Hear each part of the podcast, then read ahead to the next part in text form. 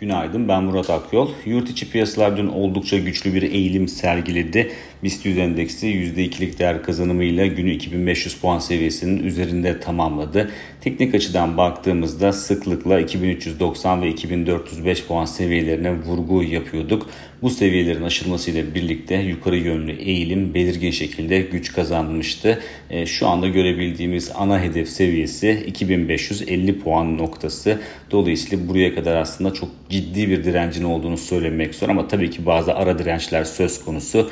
Bunlar da 2505 ve 2520 olarak kabul edilebilir ama dediğim gibi bunlar ara direnç noktaları olduğu için endeksin e, çok fazla zorlanmasını e, zorlanmasına neden olabilecek bölgeler değil gibi gözüküyor. Esas direnç 2550 puan seviyesinde bulunuyor. Bu nedenle bir kar satışı gelecekse, endeks zorlanacaksa muhtemelen bu seviyeye yaklaşıldığında e, zorlanılması olası bir senaryo olarak kabul edilebilir. Tabii 2550 puan seviyesinin aşılması durumunda o zaman endekste bambaşka bir trend e, ortaya çıkacaktır. Ama bugünden e, o yorumu yapmak oldukça güç. Diğer taraftan TL'ye baktığımızda ise TL'de zayıf performans devam ediyor. Özellikle Euro karşısındaki zayıflığın biraz daha belirgin olduğunu söyleyebiliriz ki orada da Euro TL kuru 18 e, TL seviyesinin üzerine test etmeye başladı. Dolar TL'de ise 17.34'ün aşılmasının ardından zaten 17.34'ün üzerindeki bölgelerin riskli bölge olduğuna vurgu yapmıştık. Bu görüşümüzü korumaya devam ediyoruz. Ee, yarın ECB toplantısı var. Orada faiz artırma beklentisi var. Ayın sonunda 27 e, Temmuz'da e, FED toplantısı var ve orada da bir faiz artırma beklentisi var ki o 75 bas puanlık bir faiz artırma beklentisi. Dolayısıyla e, Merkez Bankası'nın da faiz artırımına gitmesi beklenmiyor. Böyle bir ortamda e, para politikaları arasındaki fark da TL'nin biraz daha zorlanmasına neden olabilir Temmuz ayında. E, dün Euro bölgesinde enflasyon rakamı açıklandı. Gerçi nihai rakamdı ama rakamı detaylarına baktığımızda %8.6'lık e, bir e, yıllık enflasyon görüyoruz.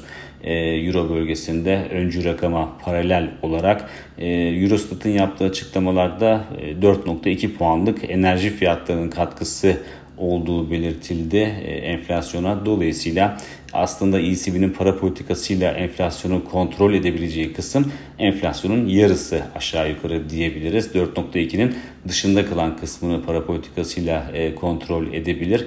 E, enflasyon rakamı açıklandıktan sonra zaten ECB'den faiz artırma beklentilerinin de artış göstermesi dikkat çekti. E, genel olarak e, 25 bas puanlık bir artırım beklentisi söz konusuydu ama 50 bas puanlık artırım beklentisinin artık giderek daha olası bir senaryo haline geldiğini görüyoruz ki bu da dün e, paritenin oldukça güçlü bir eğilim sergilemesini sağladı. Zaten parite açısından baktığımızda da olumsuzlukları çok büyük ölçüde fiyatladığını söylemek mümkün. Ama tabii ki e, yeniden bir seviyesinin altına doğru e, risk iştahının daraldığı dönemlerde 3. çeyrek içinde denemeler yapabilir. Ama bu bölgede kalıcı olma ihtimali en azından bugünkü konjonktür itibariyle çok yüksek değil gibi gözüküyor. Diğer taraftan FED'e baktığımızda ise e, FED yavaş yavaş artık e, doygunluk seviyesine yaklaştırıyor faizleri ve 2023 yılında Fed'in e, faiz indirimlerine gitmesi bekleniyor.